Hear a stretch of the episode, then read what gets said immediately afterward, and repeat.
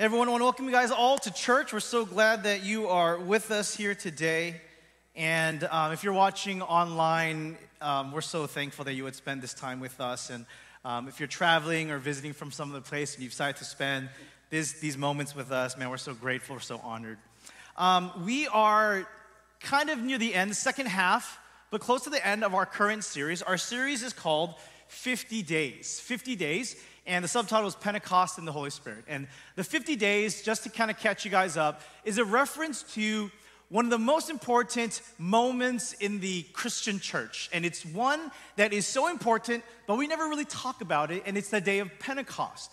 And we spent a lot of time talking about what this really meant and all that kind of stuff. But all you have to know to get caught up on this series is that Pentecost was the day the Holy Spirit fell and the early church began. Like it was from that moment that the church began. So a really big deal uh, for the church, but we don't really talk about it. And the reason was a big deal is because of the Holy Spirit. So this series, though, is really more about the Holy Spirit than it is about the day of Pentecost. It's really about understanding the Holy Spirit. And let me tell you guys who this series has been for, or who we had in mind as we began writing this message series, Pastor Jonathan and I. It's for anyone who, as you look upon kind of your own faith and your own life with God, and you feel like something is missing, that's who we're trying to talk to during this series. That you've grown up in church and you heard the things and you've listened to the messages, you've done the things and you've done the Bible studies and all that stuff, but you feel like something is missing. And, and you, you have moments where you think about your own walk with God and your Christianity and your faith, and you say, Is this it? like, is this all it is? It's just going to church once a week and, you know, reading this and listening to that? Like, is that really what this whole faith thing, whole life with God is about? If, if you've ever kind of wondered that, this series is for you because I feel like if you're at a place where you feel like you're missing something, my argument is that maybe what you're missing is the Holy Spirit. Because what we see the Holy Spirit doing in the book of Acts and in the early church, I'm pretty sure that if that was happening in our lives, we wouldn't feel like something is missing. We would feel like complete and engaged, and we'd be like, yeah, that's what the Christian life is supposed to be. That's what life with God is like. So if that's you, you feel like something's missing, I'm really glad that you're here. And I really want to encourage you, especially, to join us next week. Uh, whether in person here or online or, or listen to the podcast, because next week, is my favorite message of the whole series. As I, as I looked upon all four of them, I'm really super excited about next week's message. Because next week's message, we're gonna wrap it all up. But we're gonna answer this question. The question next week we're gonna seek to answer is what does it look like to live life led by the Holy Spirit? All, all we've been talking about so far have been like conceptually, in our, in our thoughts, how do we understand things? But next week, we're gonna get really practical and look, what does it actually look like in my life if I were to allow the Holy Spirit to lead my life? What would happen? And what I want you to do is next week, as we engage in that message, I want you to think, do I really want the Holy Spirit then? Because a lot of it is good stuff, and there's some of it that's not good stuff. And you have to ask the question. I want everyone to come to a point where you actually make a decision not just like, oh, yeah, I'm a Christian, of course I want the Holy Spirit. No, no. What does it actually look like to have the Holy Spirit lead my life? And do I really want that? And if you do, I'm gonna give you a, I'm gonna give you a next step next week. A next step that is very simple and it's kind of easy. It's not that hard and it's not gonna blow your mind, but it is a next step that I think if you commit to it, and it's not that hard to commit to next week's next step, if you do it, that will begin you on the process of beginning to hear and receive the Holy Spirit in more real ways in your life. And so that's next week. We're going to be talking about what does it look like to live life led by the Holy Spirit? What do I need to do? What next step do I need to take for me to begin to, to hear and receive? But today, there are some really important foundational ideas that we need to wrap our heads around when it comes to the Holy Spirit. And there may be some things that you have believed about the Holy Spirit and life with the Holy Spirit that have been wrong. And because they've been wrong, they've led you to feel disappointment with God. There are things that you might have believed that led you to expect certain things of God and the Holy Spirit, and you've been disappointed and you feel like God didn't show up. And so, what we're gonna do today is we're gonna look at a couple texts, and I'm gonna share with you guys eventually three observations about life led by the Holy Spirit what it looks, not, not what it looks like, but kind of like what do we need to do? What do we need to understand to be in a position, to be in a position to hear and receive the Holy Spirit? And also, what do we need to do to be in a position where the Holy Spirit's work would be set free in your life? Because there are certain things, like I'm saying, that we understand and believe about the Holy Spirit that actually hinders His work in your life. And if we're able to flip those and believe those things, it'll set free the Holy Spirit's work in your life. Now, I don't know if you want this, but I want to present to you guys what it looks like what we need to understand in order for you to make a decision of whether this is something that you may desire in your life. You with me? All right, let's pray. Father in heaven, thank you, God, for the message today. These conceptual, foundational truths that we got to get right if we ever want to live life led by the Holy Spirit. So, Holy Spirit, I come to you. I pray to you right now. Do your thing. I'm going to obey. Lord, move in the ways that you need to move. Speak to us in the ways we need to be spoken to. In your name we pray. Amen. So let me tell you guys what I thought was gonna happen this week as I prepared this message, right? I had kind of a grand plan mastermind. All right, what I'm gonna do is I'm gonna do what I was trained to do in our illustrious Andrews Seminary, right? What I was trained to do by these professors, I was gonna do. I was like, all right, what I'm gonna do is I'm gonna look at the book of Acts. I'm gonna find every single occurrence where the Holy Spirit moves someone I was gonna pull out my Strong's Concordance. If you guys don't know what that is, it's a big giant book that tells you where every single word is used in the, in the Bible. And I was gonna look up my concordance, look at the book of Acts, and be like, bam, bam, bam, bam, bam, bam, bam, bam. Look at all the times the Holy Spirit directs and guides someone. I was gonna be a good Bible student, look at the context, do, do exegesis and, and pull out these truths and say, okay, as we look at all the times the Holy Spirit moved someone, this is what we can learn. And this is step one, two, three. These are the instructions of what happens and what we have to do, what we need to understand in order to be directed and guided by the Holy Spirit. And this is what I came up with. I looked at all the examples of when it says the Holy Spirit like did something, and there's only three in the book of Acts. I was like, God, I'm trying to be a good Bible student here, I'm trying to be faithful to the word. You gotta give me something, you gotta work with me. But I found three texts. And let me tell you what the text read, all right? I'm gonna read them real quick. Acts chapter 13, verse 2. Here we go. While they were worshiping the Lord and fasting, interesting fasting, the Holy Spirit said, so we have that phrase, the Holy Spirit said, Set apart for me Barnabas and Saul for the work to which I have called them. Okay, all right, that's the first one. Like maybe we're just getting started. Maybe it's gonna get better, okay? So, so that, that's the first example. The second one, Acts chapter 16. Paul and his companions traveled throughout the region of Phrygia and Galatia, having been kept by the Holy Spirit, interesting, kept by the Holy Spirit from preaching the word in the province of Asia. When they came to the border of Mysia, they tried to enter Bithynia, but the Spirit of Jesus would not allow them to. Okay, Okay, he's trying to go somewhere, Holy Spirit doesn't let him go. He tries to go this way, the Holy Spirit doesn't let him go. Interesting. Last one, Acts chapter 20. This is the Apostle Paul talking about his experience with the Holy Spirit. And now, compelled by the Spirit, I am going to Jerusalem, not knowing what will happen to me there. I only know that in every city, the Holy Spirit warns me that prison and hardships are facing me. That's it. Those are the three verses in the book of Acts where it specifically said the Holy Spirit did something and it guided somebody. And so I was looking at these three texts and I was like, what? There's nothing there. I don't know what to say about this kind of stuff. And then I looked up some commentaries because that's what good Bible students do. You look at commentaries and listen to what one commentator said. In each of these cases, okay, sounds good. In each of these cases, we are not told how the Holy Spirit spoke to them. In some unexplained way, he communicated with these people. So, since we are not told exactly how we did this, it would be fruitless for us to speculate. Happy Sabbath, everyone. Thanks for joining us at church today. I hope you join us for potluck. Right? Like, I read this commentary, I was like, okay, so there's nothing.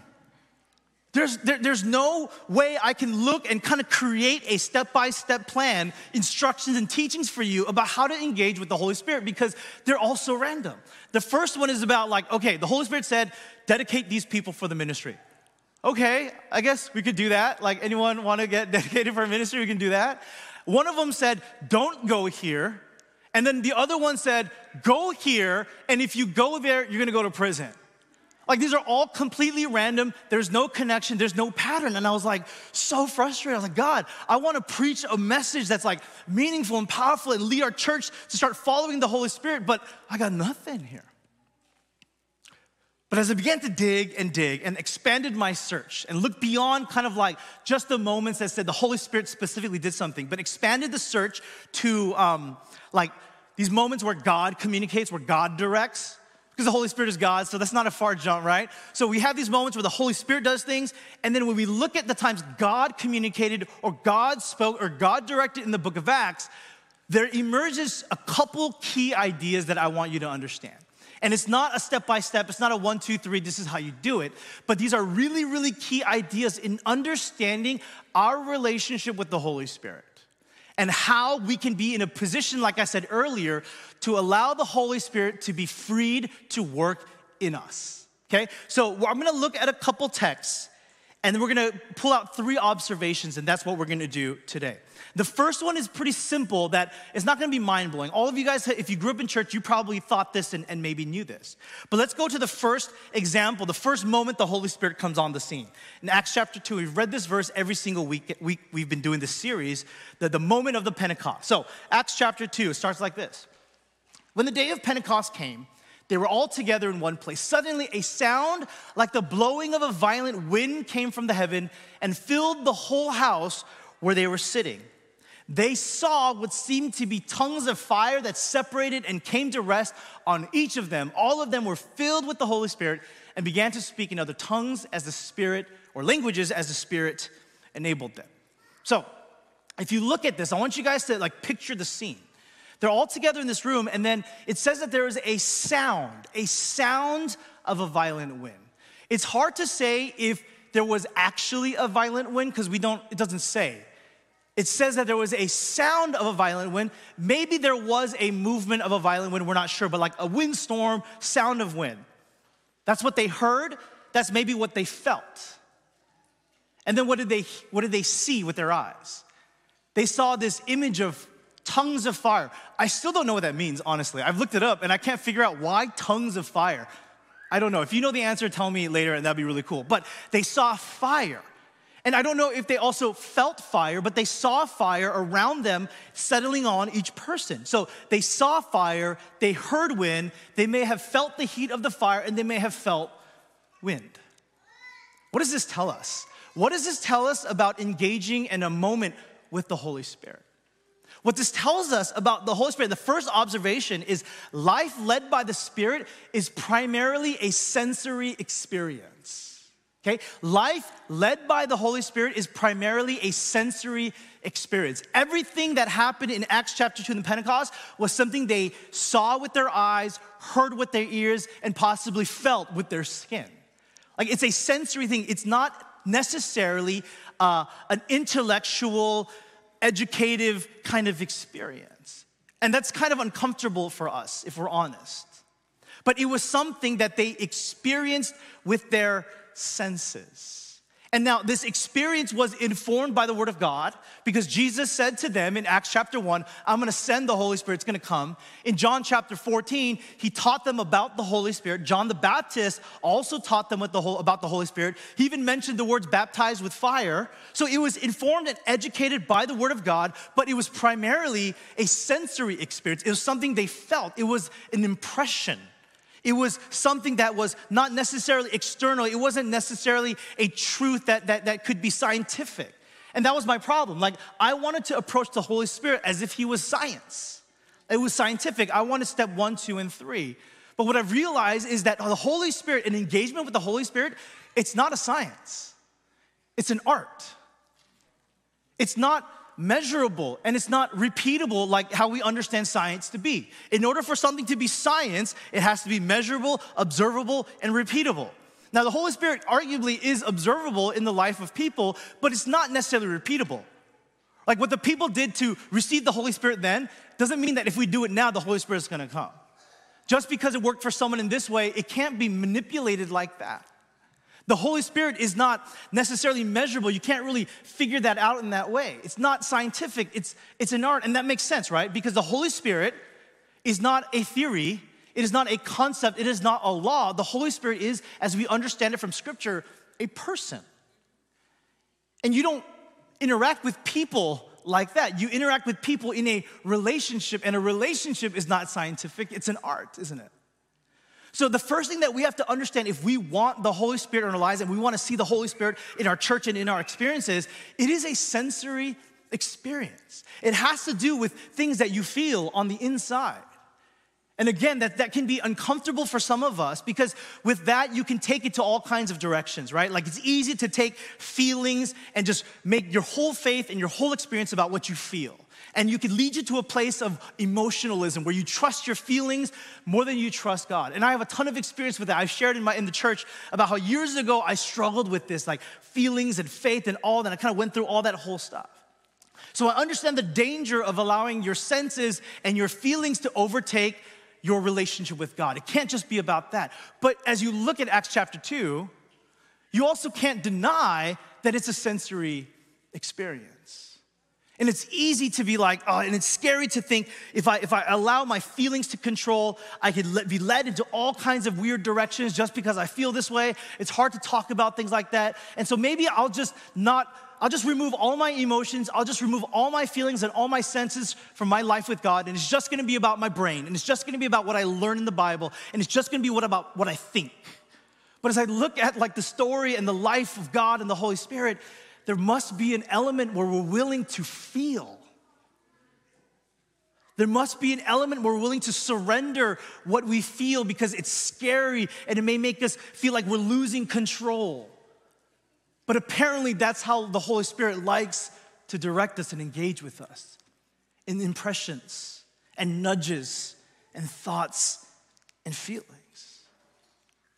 And so we have to understand that if we want to engage with the Holy Spirit in meaningful ways, we have to get to that point. The Apostle Paul, he, he said, remember, like, I, I got to a place where I wanted to go here, and the Holy Spirit said, No, you can't. He wouldn't let me, actually, what it says, I, he was prohibited. And then he says, I'm bound or compelled by the Holy Spirit to go. And, and there's no reason to believe that it was physical. Like he was walking and then he like ran into an invisible wall. Like, I really want to get like a mime, you know? Like, I, I, don't think he was doing that. We understand that when the Apostle Paul said, I wanted to go there, but the Holy Spirit wouldn't let me, it was an impression or a conviction or a feeling. In fact, this is what he says later in 1 Corinthians. The person without the Spirit does not accept things that come from the Spirit of God, but considers them foolishness. And they cannot understand them because they are discerned only through the Spirit.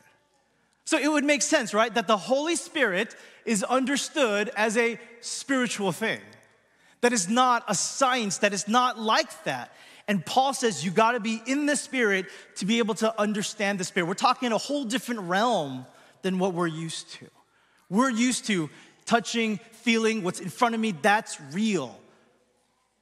But the spiritual world where the Holy Spirit moves and interacts, according to him, is very much just as real as the things that you see and can feel with your hands. But we need to be able to be willing to interact with the Holy Spirit at a sensory level through impressions and nudges and convictions. And we're gonna talk a little bit more later about how we can understand that. And next week, we're gonna talk a little bit about more like the guidelines and how to understand that, how to make sure it's not, it's not you or it's not someone else, but it's the Holy Spirit. That's important. But let's begin by understanding that if the Holy Spirit is going to move you in some way, most likely it's gonna be something internal. It's gonna be something that you feel and a conviction and nudge and an impression. Now, that one is like, not that surprising. Probably you guys were like, yeah, I kind of knew that. I knew the Holy Spirit, that's kind of how he speaks, and that's kind of how he directs us. For the second and third observation, I think these are really, really key. These are going to be a lot more challenging than the first one. I'm going to look at three stories, and they're right in the middle of Acts. It's Acts chapter 8, 9, 10, back to back to back.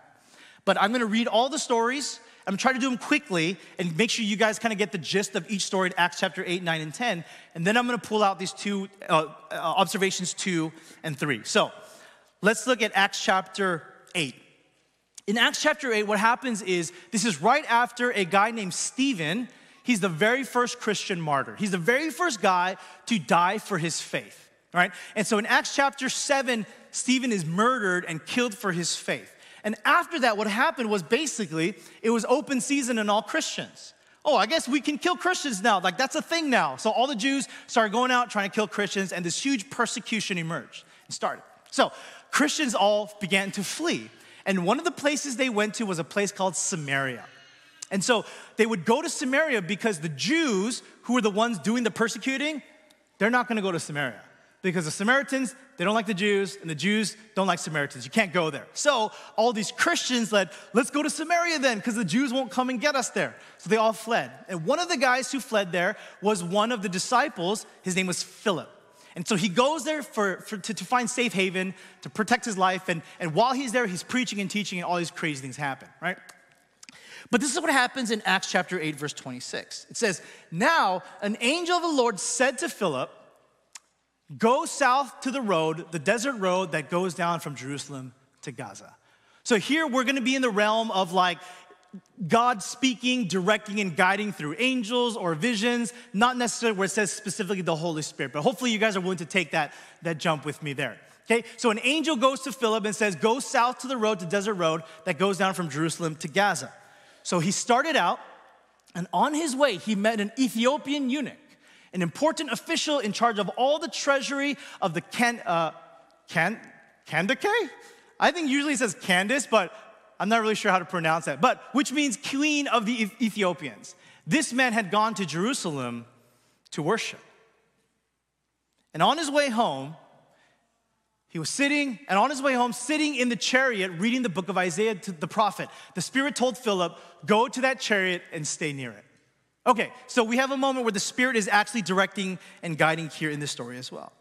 So he, he is moved by God through the message of an angel, by the Spirit, to go down this road for, un, for some unknown reason, and then meets this guy, this Ethiopian eunuch, and the Spirit says, Hey, hey, you see that guy? Go over there and just stand by him, which is really, really odd. But he says, Okay, so Philip goes, and then he began to teach him. And then the story concludes in Acts chapter 8, 35, 36 says, Then Philip began with that very passage of scripture and told him the good news about Jesus as they traveled along the road. They came to some water, and the eunuch said, Look, here's the water. What can stand in the way of my being baptized? And so this Ethiopian eunuch is baptized. And super interesting part of the story, right after that, Philip is teleported away to some other place. I'm not gonna explain that one because I have no idea how that happened. But that's the end of chapter 8, or the story in chapter 8. Now, let's move to chapter 9. In chapter 9, you have a guy named Saul. Remember I told you about Stephen? Stephen was murdered. One of the guys who was there was a guy named Saul, and he was the enemy of the church, and his goal in life was to destroy the church. But for some reason, God chooses him, Jesus chooses him, and he has this conversion experience. And so Saul is at a place where he's now blind, and he needs to relearn and rethink and begin a whole new life. Because everything he believed about God and everything he believed about Jesus was wrong. And so now he needs to start all over. And he accepts Jesus as his Lord, but he doesn't know what that's like. So God does something here in Acts chapter 9. It says this In Damascus, there was a disciple named Ananias. The Lord called to him in a vision Ananias. Yes, Lord, he answered. The Lord told him, Go to the house of Judas on Straight Street and ask for a man from Tarsus named Saul, for he is praying. And Ananias is like, Saul from Tarsus? I know that guy. I heard of that guy. He's trying to kill us all. He's trying to destroy the church. Are you sure you want me to go there? Because if I go there, maybe it's a trap. Maybe he's gonna kill me. Maybe he's gonna put me in prison. What should I, I, is this a really good idea, Lord? And then God answers, But the Lord said to Ananias, Go. This man is my chosen instrument to proclaim my name to the Gentiles and their kings and to the people of Israel, I will show him how much he must suffer for my name. And then he goes. And I think it's really funny that Ananias finally decides to go after God says, I'm gonna show him how much he has to suffer. Ananias is like, okay, sounds good, let's go. All right, so Ananias is directed by God to go to Saul. Third story, we're almost done. Acts chapter 10. It's this moment where Peter has a vision. And in Acts chapter 10, verses 9, it starts like this Peter went up on the roof to pray. He began, became hungry and wanted something to eat. And while the meal was still being prepared, he fell into a trance. And in his trance, in his vision, this gigantic blanket comes down from the ceiling. I know this is crazy, right? And there's this gigantic buffet in front of him. And the voice says, Peter, eat of this food. And on that blanket of food are all these kinds of things that, that Peter's not supposed to eat as an Israelite. He says, No, no, no, I'm not gonna, not gonna do that. And he explains to him and he explains to God in Acts chapter 10, he says, Surely not, Lord. I have never eaten anything impure or unclean. The voice spoke to him a second time Do not call anything impure that God has made clean. Immediately after that vision, he goes down, and these two messengers from a Roman Gentile military officer come, and they say, We're looking for Peter. We need Peter to come to go meet this guy, our master. His name is Cornelius. And so Peter's like, Okay, I'll go. And then he goes to Cornelius' house, which he was never allowed to do. Jews were not allowed to enter the home of Gentiles. But this is what Peter says you are well aware that it is against our law for a Jew to associate with or visit a Gentile. But God has shown me that I should not call anyone impure or unclean. Okay, so these are the three stories Acts chapter 8, 9, and 10. What are the observations? What can we pull from these stories to understand about how we are supposed to engage with the Holy Spirit and how the Holy Spirit engages with us?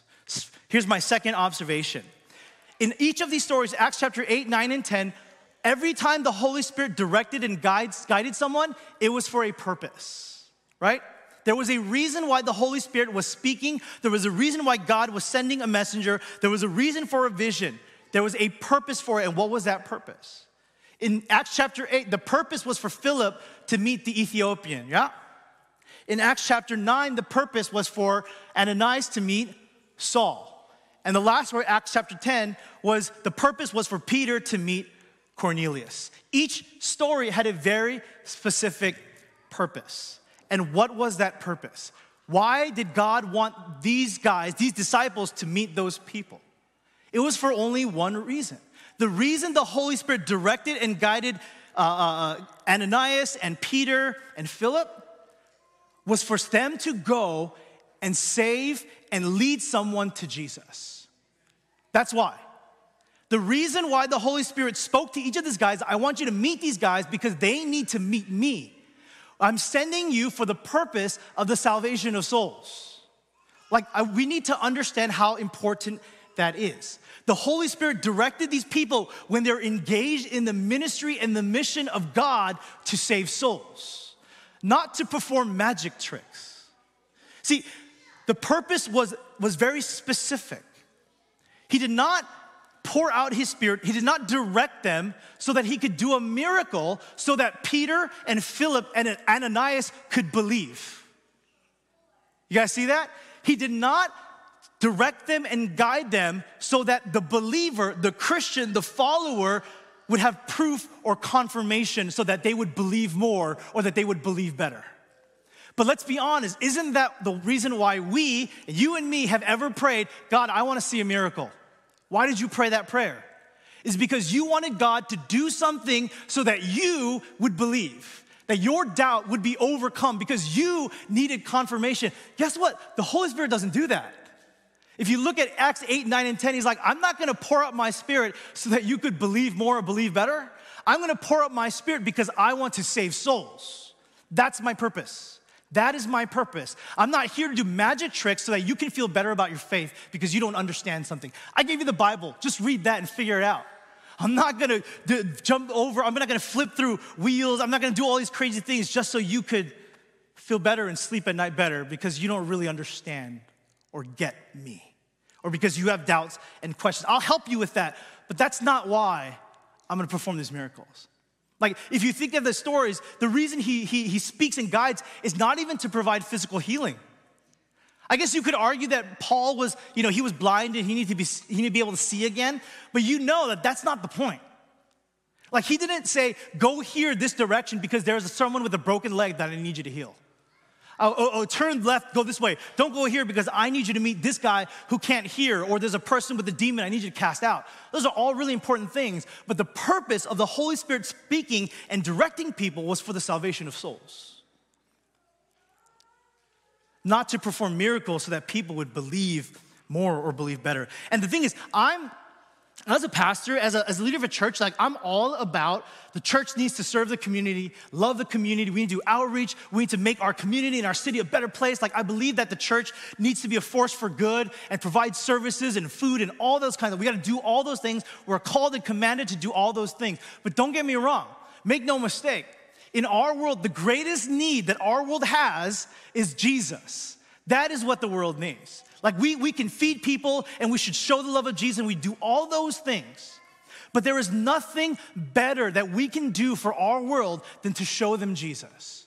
There is nothing that our world needs more than salvation, the salvation of their souls, their inner healing that comes from knowing Jesus and receiving his love, his unconditional love. That's what our world needs. That is of utmost importance to us as a church to share Jesus with people, to lead people into a relationship with Jesus. Like that's what we're here about. That's why we're here. That's what it's all about. I believe that will change lives. And so when we only when we engage in that, that's when the Holy Spirit is going to move. But it's not gonna move in this room because we're like, God, I don't know if you're real. Can you please do something for me at church? God, I have doubts and questions. I don't know. Can you just like maybe heal someone at church this Sabbath? It's not really how he works. It's not really what he's about. And so here's my second observation. Here's my second observation. If we want to position ourselves to receive the Holy Spirit and hear the Holy Spirit, what we have to understand is that the Holy Spirit is for the streets, not the seats. It's for the street. It's for ministry out there. I know that's cheesy. Sorry, but I like it, okay? The ministry of the Holy Spirit is for outside the church's walls. It's for the people that you meet at work and at school. It's for them, not for the seats in, our, in the church. It's not for the pews. It's not for us to sit back and watch a show so we could feel better about our faith and our questions and our doubts. It's for the streets, not the seats. Now, we have to understand that the Holy Spirit will help you with your doubts and questions, but, it, but Jesus says He does it through conviction of sin. He does it through thoughts and directing your, your thoughts and ideas, not through miracles. So, God's gonna help you with that. Don't get me wrong. I'm not, gonna, I'm not trying to make it sound like God doesn't care about your questions or your doubts. The Holy Spirit will lead you in that, but He doesn't do it through manifestations of the Holy Spirit. That's not really how He does it, generally. So that's my second observation. If we want to experience the Holy Spirit, if we want to be directed and guided, we have to make a commitment to engage in the ministry and the mission of God to save souls if that's what we want to see. If you want to see the Holy Spirit move, if you want to hear God speak to you, go and send, go and lead people to Jesus in your life. Talk to your neighbor, talk to your, your classmate, talk to the person on the street, talk to your patient, talk to the worker, talk to your coworker. I don't know who. But as we look at these stories, that's why he speaks, that's why he guides, and that's why he directs. Third observation when you think about all the three guys Philip, Ananias, and Paul, oh, and Peter and Paul actually, and you think about the situations that we're in. Philip was in Samaria. Why? Remember why, why I said he went to Samaria?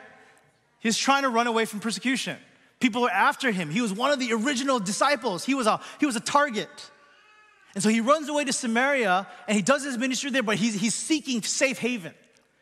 And then the Spirit of God, the angel says, I need you to leave this safe place where you're safe and no one's gonna come and try to kill you.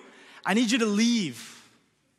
So as he leaves Samaria, you have to understand that he's leaving safety. That as soon as he steps out of Samaria, the target is back on his back. And word is gonna spread oh, Philip is there, and the Jews might come and try to get him and throw him in prison and kill him or whatever. Ananias, he's going to Saul, the enemy the guy who's killed people, the guy who's thrown people into prison, the, the believers, the guy who was standing there when Stephen was getting murdered, and he looked upon it, as the Bible says, with approval. And, and God is sending Ananias to that guy.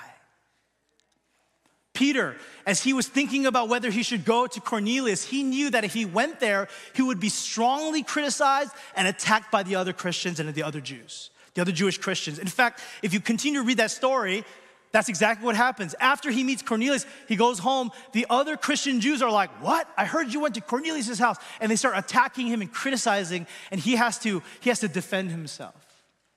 And then we saw in the Apostle Paul when he was talking about it, it's like, everywhere I go, the only thing I know is that the Holy Spirit says, You're going to prison. Everywhere I go, I'm gonna experience suffering and prison if I follow the Holy Spirit. So, what's my point? In every single one of these occurrences with people who are directed and guided by the, by the Holy Spirit, there is always a risk. There was always a risk involved. But every single one of them, what did they do? They obeyed. In every single one of them, there was a spirit of obedience. I know that that's gonna happen. I know that that's a possibility, but because you told me, Lord, Holy Spirit, because you are guiding me, I will obey. I will follow. Every single one of them, when they heard the Holy Spirit, when they were nudged and impressed by the Holy Spirit, they decided to obey. Well, we have to understand about the Holy Spirit and life with the Holy Spirit. The third observation is that a spirit of obedience is required to experience the Holy Spirit. Like, if you're not gonna follow the Holy Spirit, if you're gonna receive a word from the Holy Spirit and be like, mm, I don't really feel like it today, I'm very busy, I got a lot of errands to run, you will not generally hear the Holy Spirit. If you have not built a spirit of obedience, a willingness to follow the word of God in your life, the Holy Spirit generally is probably not going to come. And you're not really going to experience that sensory nudge or push or conviction if you do not have a spirit in your life where you're willing to obey, no matter what the risk. You know, for a lot of us, for a lot of us, and I'm with you on this as well, that we are willing to obey as long as there's no risk. We're always willing to obey as long as it is safe. And it's not that inconvenient. It can be a little bit inconvenient, but once it passes a very low threshold, we're like, that's probably not God speaking to me anymore. But as you look at these stories, the Holy Spirit is directing and guiding people who have already decided, I will follow you no matter what the cost, even if it's my life, even if it's my time, even if it's my everything that I'm dealing with, like I will follow. And those are the people who experience and hear the Holy Spirit in the most meaningful ways. And, and Jesus actually said, talks about this in John chapter 10. Listen to what he says. He says, My sheep listen to my voice, and I know them, and they do what?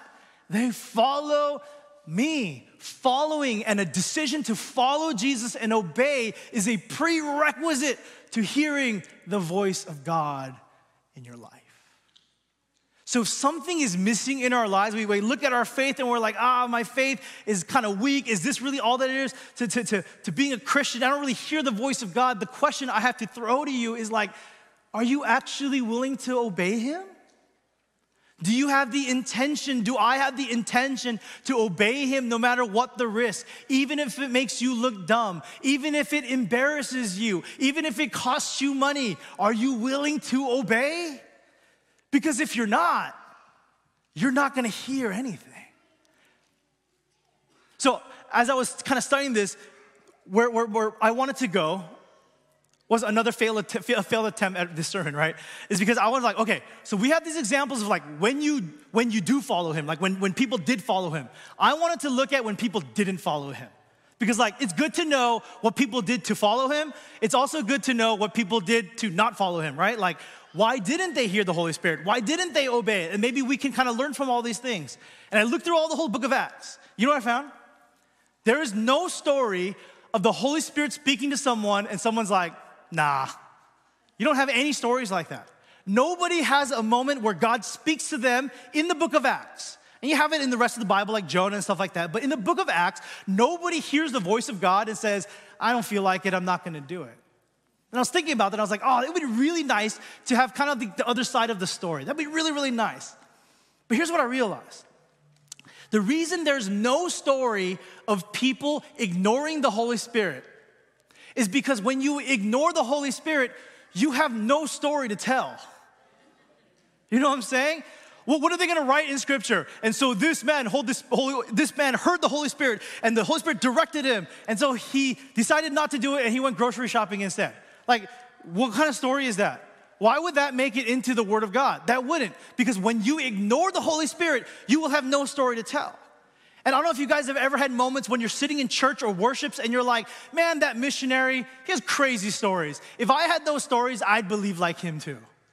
Oh man, that person telling that testimony, they have a powerful story. I have no story.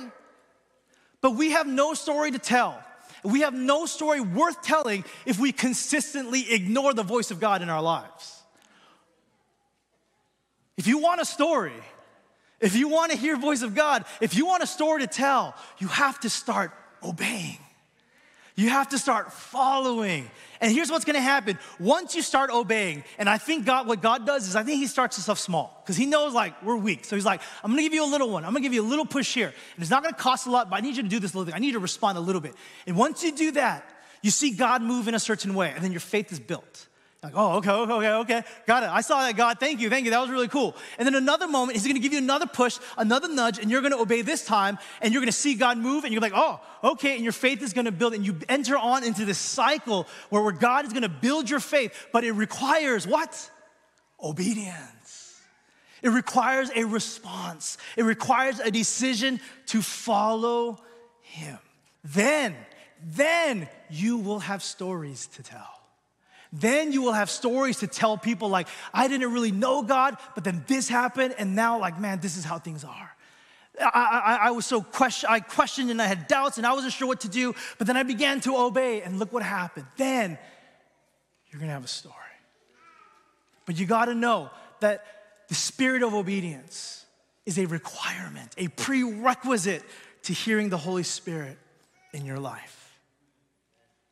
So those are my three observations, real simple, right? That the Holy Spirit, the experience with the Holy Spirit, it's a sensory experience. It deals with internal things. It turns, it deals with feelings and sensations. And, and I don't know why I feel like I should do this, but I gotta. I don't know why I feel like I need to say this, but I feel like I gotta, right? It, it kind of moves in that way. And there's no science to that, but it's a relationship.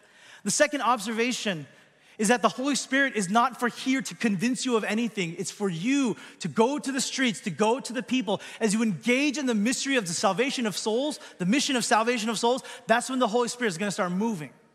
But it's not gonna move if we're just sitting here in these seats every single week, refusing to get out and to share the love of Jesus and share the word of God with other people. And third, that last observation is that a spirit of obedience is required to experience the Holy Spirit. Now, as we close today, I don't really have any like applications. I'm a big application guy, like give you a question, give you a thought, give you something to, to take away with you, but I got nothing. Because all the applications, it's all next week. I have three next week, okay? And that's good. Two sermons, three applications, that's good. One sermon, three applications, that's kind of a lot. But two sermons, we got three applications next week.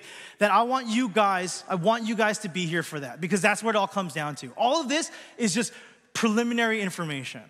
Because I don't want you to be like, yeah, I want the Holy Spirit, but not position yourself in a place to hear and receive the Holy Spirit. That would be a shame. But now we know what do we have to do to be in that position to hear, receive, unleash the Holy Spirit in our lives? We can do that now. But next week is where it really comes down to it. Because next week we're gonna learn about what does it look like to actually live in the Spirit? What's gonna happen? If I'm actually willing to do this and do I really want this? And I'm gonna give you a next step, one simple thing that if you commit to it is gonna begin you on the process to receiving and hearing the Holy Spirit in your life. And I don't know what's gonna happen. I don't know what's gonna happen, but I know, like we said in the very first message of the series, we cannot afford to ignore the Holy Spirit any longer in our lives. So if you're at a place where you feel like something's missing, you feel like your, your, your faith and, and your experience with God lacks power and, and, and, and, and, and is, is weak and you're not really sure what this whole thing is, I feel like the Holy Spirit is what you've been looking for. And I hope that today, as you've heard these things, you realize, oh, yeah, I totally believed the wrong thing. I've been praying for God to do a miracle so I could just like be convinced. But now I know that that's not how He works. And that actually, now I'm realizing it doesn't honor Him. It doesn't honor God to demand miracles so that he would prove himself to you. But it does honor God to engage in his mission for the salvation of souls for the people he loves. That honors him. And that would make sense why then he would speak and lead and guide. And I also now realize that I don't have a spirit of obedience. I have a spirit of convenience and maybe disobedience. And now I know that if, if I'm just willing to, to obey him, that maybe He will start speaking to me in, in real ways and meaningful, meaningful ways.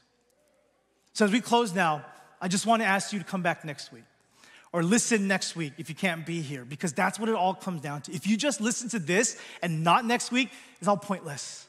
It's all pointless. So come back next week as we conclude our series, 50 Days, as we learn about how to engage and experience the Holy Spirit in our lives. Come back next week, yeah? Yeah? All right, let's pray. Father in heaven, thank you, God, for this message. Thank you, God, for the things that I've learned about you. Thank you, God, for the things that I learned about how you want to interact with me. And I've realized that in so many ways, man, I had it the wrong way. And I had thinking that was faulty.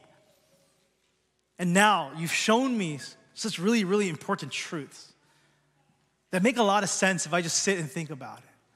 All I know though is I want us, Holy Spirit, I want you in us. I want you in our lives. I want to be guided and directed by you. I want to experience what it's like to live life led by the Spirit. And if there's anyone else here in this room that wants that, Lord, I pray that you would continue along, along us in this journey so that we might hear those things and that we might begin to have a spirit of obedience that would allow you to begin speaking and guiding us.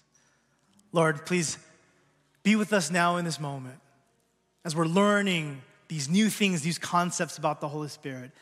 And I look forward to the day when we see the Holy Spirit in real, tangible ways every day of our lives. But God, take us there. We can't get there on our own. Lead us to that place. Thank you, Father. In your name we pray. Amen.